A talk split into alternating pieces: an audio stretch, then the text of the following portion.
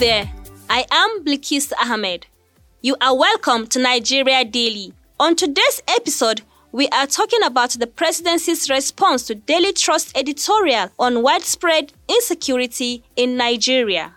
Recently, there have been attacks in the country. People have been attacked on the roads, in the farms, in worship places, and even in their homes. This trend of attacks and killings made Daily Trust write an editorial on the president's response to critical issues, particularly on security. The presidency responded to the editorial through the senior special assistant to President Muhammadu Buhari on media and publicity, Malam Garba Shehu. Although Shehu admitted that Daily Trust properly identified the source of the problem, he said insecurity is not peculiar to Nigeria. He added that the federal government is doing its best to reverse the ugly trend. Why did Daily Trust make this statement? We speak with Daily Trust editor Hamza Idris to explain to us. Well, it is the official position of the newspaper. All over the world, um, newspapers write editorials to take official position. And the motivation behind that editorial mm. is because of the continued killing and maiming of innocent people in Nigeria mm. to the extent that chicken has more value than human in Nigeria.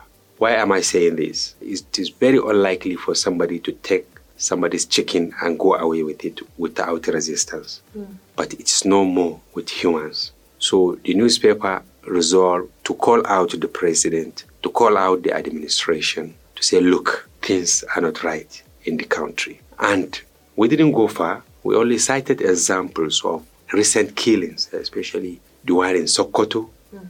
where a luxury bus was ambushed, set ablaze, and then the terrorists, you know, took position waiting for any individual to come out of that vehicle.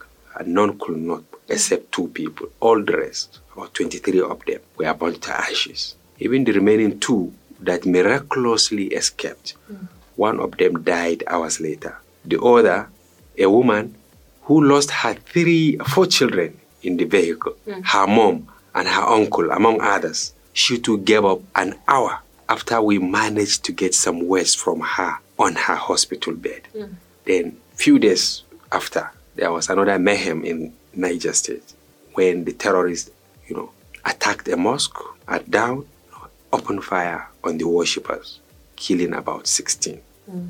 At about the same time, there was another incident at Gwagwalada, which is in the Federal Capital Territory, where you know, a woman was mm. killed, mm. other people abducted. We only cited few examples to justify why we had to do that editorial. Mm. So we called the president out, we called the administration out. We said this was not what he promised Nigerians in 2015. He promised to secure life. After all, the essence of any government all over the world mm. is to secure life and property of the people. Mm. So this was basically what we said in that Sunday comment. Okay. So this statement made the presidency to come out and respond saying violence is not only peculiar in Nigeria. It's said through the senior special advisor on media and publicity, that is um, Garba Shehu. How do you feel when the, the presidency responded like well, the, the, the good part of his response, mm-hmm. or of the pres- uh, presidency's response, was they did not deny the substance of our editorial. They did not dismiss the points we raised. Mm. They did not say we lied, and they did not say we compromised. Mm. So this is a big take for us.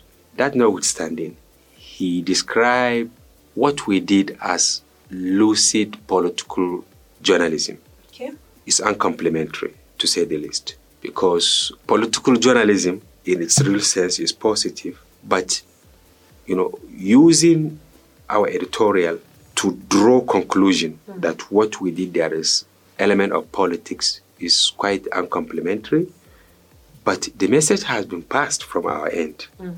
We don't really join issues, and this is not the first time we've been writing editorials on national issues that we feel we have to take official position.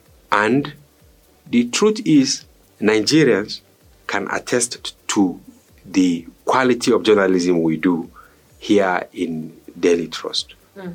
And a few years ago, any other person you can talk to, he will attest to the fact that we supported the president. What do I mean? We gave him the platform to campaign, we gave his supporters the platform to voice out, to ventilate their anger against the previous administration. Mm. And the template they use to win election was that the Jonathan administration failed in tackling insecurity in Nigeria. Now it is worse. Mm. Yeah, because um, six years ago, basically the crisis was in the northeast. But now, in the whole of the northern states, there is no way you can link between one state and the other without you having a nightmare. Mm. So their response, we have carried it also in the paper. In I we even promoted their response on the front page, just to tell you that we don't have anything against them, but we have a lot against them as far as human lives are concerned, as far as the sanctity of Nigeria is concerned. Okay, so do you think Daily Trust, as you already said, you have taken their response, you've even put it on the paper. Subsequently, do you think the paper will continue to make these statements and adhere to the response of the presidency? Exactly. We always gauge the pulse of the country. Mm. And it is in line with that that we do our reportage, but we don't join issues. Yes, the, the owners of this newspaper, mm. and by extension Nigerians, because the impression across the north and in many other parts of Nigeria is that the Daily Trust is owned by Nigerians. Mm. Uh-huh. So besides the traditional owners, Nigerians also hold us to account. So uh, we always have that in our news judgment, mm. and we don't really care. Once we made our point, we move to another thing. So as far as this one is concerned, we have moved on. Mm. We'll continue to report. But when the need arises for us to call out the federal government on this issue or any other issue of national interest. Mm. We will definitely report, we will definitely do uh, front page commentary, we will definitely do Sunday commentary, and we will also write in any of our uh, any of the weekdays mm. because every day we have an editorial that is official position of the newspaper on one key issue which we feel needs serious attention from those that matter. Okay. That was Hamza Idris, Daily Trust editor. You are listening to Nigeria Daily coming to you from Daily Trust Online. You can listen to this and other episodes of our podcast on Buzzsprout, Google Podcast, Spotify, and TuneIn Radio by searching for Nigeria Daily. You can also listen on NAS FM 89.9 Yola, Adamawa State. We will be going on a short break. Do stay. It's enlightening. It's incisive. It's analytical. It's entertaining. It's educating. It's The Bearing, a podcast from Daily Trust addressing issues that have direct bearing in your life. Join us every week on www.dailytrust.com. Follow us on Facebook at facebook.com forward slash Daily Trust, on Twitter at twitter.com forward slash Daily Trust, and on YouTube at youtube.com forward slash Daily Trust. To listen in, join us on Google Podcast, Apple Podcast, Spotify, and TuneIn Radio.